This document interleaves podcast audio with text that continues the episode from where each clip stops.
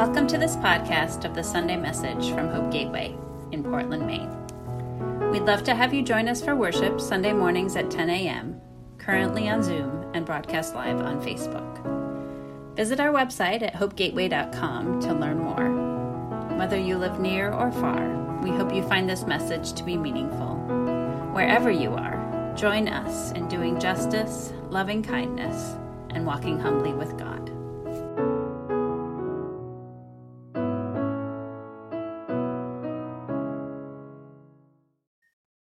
Going to reckon with the wreck. And I don't know about you, and I think I told you last week, I've been kind of down. And I kind of agree with the idea that mm, if you're not kind of down, you're not paying attention. Things are kind of a wreck. With all the knowledge and awareness and information, no matter where we look, it's pretty bleak. Politics, democracy, oppressive laws, book bannings, neo Nazis close to home, ecological disasters, climate crisis realities. And I, who spend a lot of time in the woods, can't even escape to the woods without confronting the wreckage. Hemlock trees, so beautiful, so graceful, they're being destroyed by a tiny insect, the woolly adelgid. And then there's the church, a place that is supposed to be of hope and renewal and healing, but has participated in the wreckage. The church has been guilty of the sins of racism, sexism, homophobia, violence, ecological disaster. Are you depressed yet? and then look at us, Hope Gateway. Here we are, a gateway to hope. Okay. Look around. Mostly white folks in a comfortable building built on fossil fuels. Nah, I'm not going to go any further with that. But where are we located? Our address is 509 Forest Avenue. Interesting. Where's the forest? Was the street named because it took us to the forest? Maybe. Do we have the. Yeah, look at this. Interesting. Actually, this street was built on filled marsh. Now, I could give you hours of teaching about marsh. That's what I do. But why was this filled? Because the attitude was that the marsh was a wasteland, and marshes were often considered swamps, and it was improved by filling it. They were used as dumps. When the colonial settlers arrived, I wonder what this place looked like. It was protected and tended by the Wabanaki people who have lived here from time immemorial and continue to live with the land, not just on it. I wonder what the untouched land looked like. Hmm, oh, isn't that lovely? But then the colonial settlers arrived, and nature was feared. Remember those um, fairy tales that some of us grew up with? They were based on the fear of the forest. Nature was feared, it was hated, it had to be controlled by ravaging it, redefining it, and destroying it.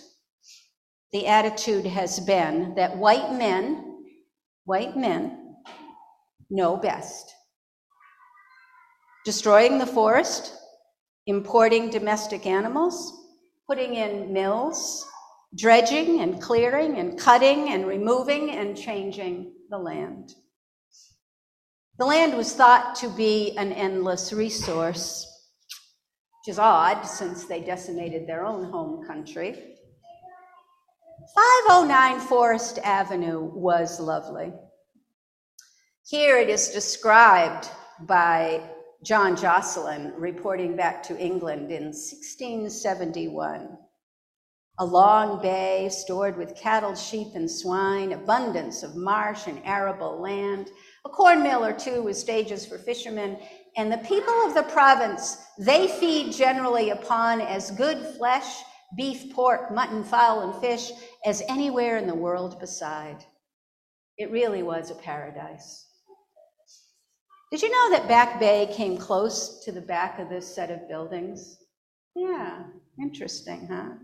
But of course, it was filled and developed, cleared, leveled, covered with tar and cement.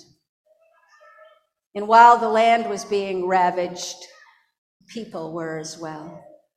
Women, children, people of color were the property of white males to do with as they wished. And any deviation from a white male standard of being human, that was punished. Punished with lashings, beatings, murder, destruction of families, denial of rights. It is a hierarchy of male domination, white supremacy. 509 Forest Avenue. In the 1920s, this was the site of the KKK headquarters. We've been redeeming it for a long time, but we must acknowledge this history. There was a building here that was gleaming white with carefully tended grounds, all controlled, defined, wrestled into obedience and domination. Where is Jesus in all this? Oh, the KKK still claims to be Christian, following a pale, blue eyed, meek, and obedient Jesus. Where is Jesus? There's an attempt currently, isn't there, to try to return Christian prayer and the Ten Commandments into the public sphere. They never put up plaques to the Beatitudes. Have you ever noticed that?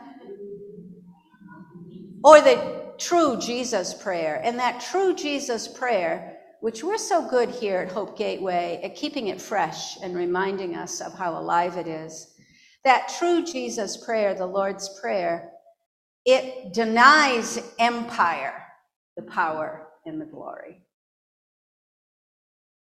But there's another Jesus, this Jesus, that is thought to be probably as close to how the temporal actual Jesus really looked. Isn't that gorgeous? This Jesus rejected empire. This Jesus is a radical, turning empire values upside down. This Jesus protests all the time, protests with that beautiful teaching on the Sermon on the Mount of the Beatitudes. Sarah found me a wonderful translation that I just love by a Franco Jewish scholar and activist. You ready? Instead of blessed, that's such a lovely phrase, blessed, but it's so passive, isn't it? Oh, blessed are the poor in spirit. But listen to this Arise and walk forth, you in whom the Spirit is held back and restrained by emotions and by fear. Arise and walk forth, you who mourn, for you shall be comforted. Arise and walk forth, you gentle and humble ones, for your gentleness is your strength. Arise and walk forth, those who starve and thirst for justice. Yes, they shall be satisfied. Arise and walk forth, merciful ones, you shall receive mercy. Arise and walk forth, the pure in heart. Yes, you shall see Elohim. Arise and walk forth, peacemakers. Yes, you shall be acclaimed children of Elohim. Arise and walk forth, those persecuted for justice's sake. Yes, the kingdom of heaven is theirs. Arise and walk forth when they insult and persecute you, accusing you of all sorts of crimes because of me.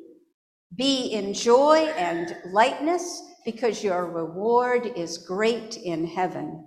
Indeed, this is how the prophets who came before you were prosecuted. Yeah, you can see that this is a protest. This opposes the values of empire, the values of white supremacy.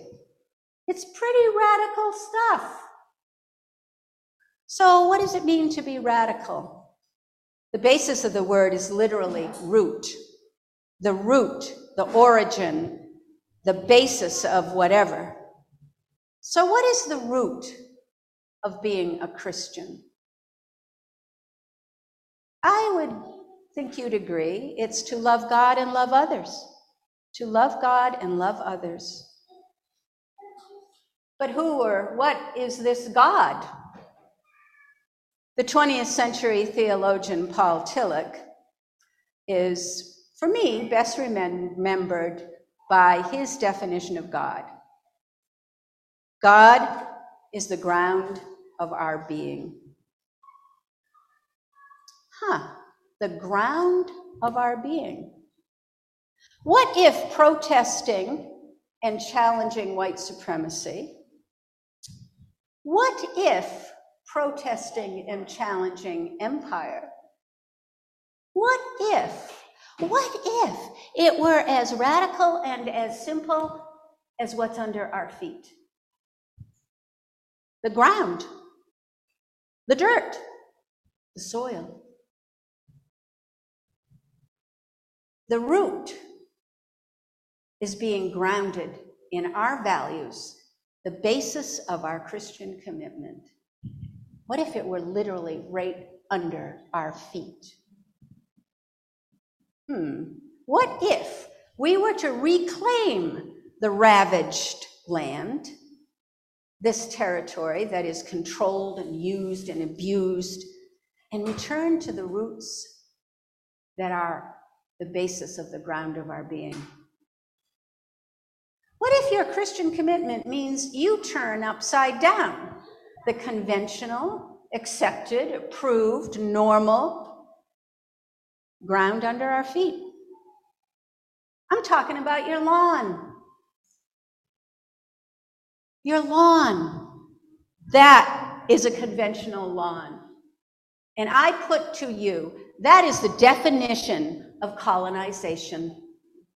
Controlling, tightly managing, redefining, cutting, removing, mowing, so it looks pretty. That is the definition of colonization. Is it possible that your lawn could proclaim you as a protester? A follower of Jesus? A radical, defiant Christian who values all ways of being human, who knows that the treatment of the land is how we treat humans. Mother Earth, Mother Earth is devalued, ravaged, beaten, controlled. Can we return to listening, connecting, and respecting her?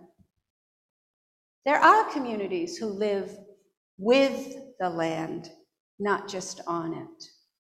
They listen, they observe, they follow ecological principles that benefit all life. This does not support life, this does. I am depressed, I have to admit to you. The bees are dying, the birds are dying.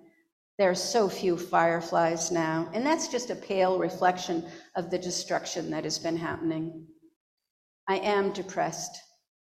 The church has wrecked the teachings of Jesus, hasn't it? With oppression, violence, isolating people from each other and from the more than human life who are our neighbors. So let's pro- protest.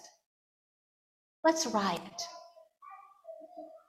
Let's return our yard, our lawn, to its true being, its most beautiful way of living. Maybe my small attempt to reclaim the natural world is a protest. Maybe it is a radical way of being, which will and does annoy my neighbors. But can I be rooted and grounded in the divine?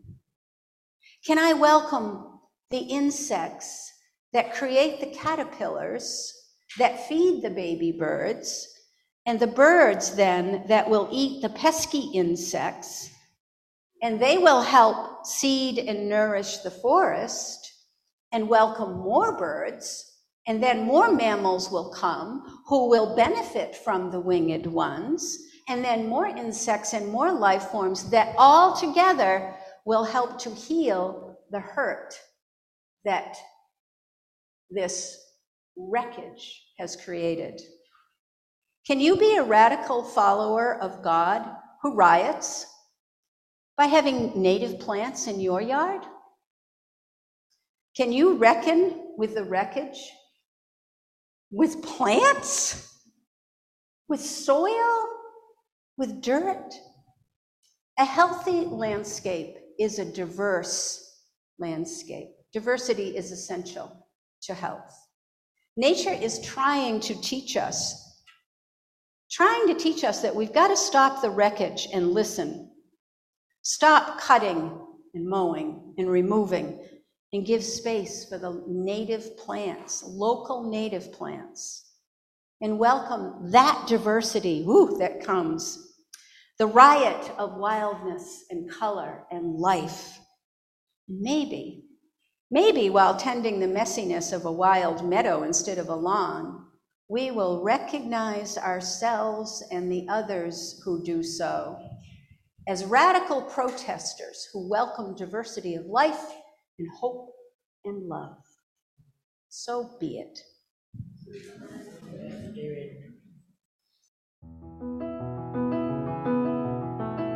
Thanks for listening to this week's sermon. To hear more about Hope Gateway and to discover how together we can do justice, love kindness, and walk humbly with God, visit our website at hopegateway.com.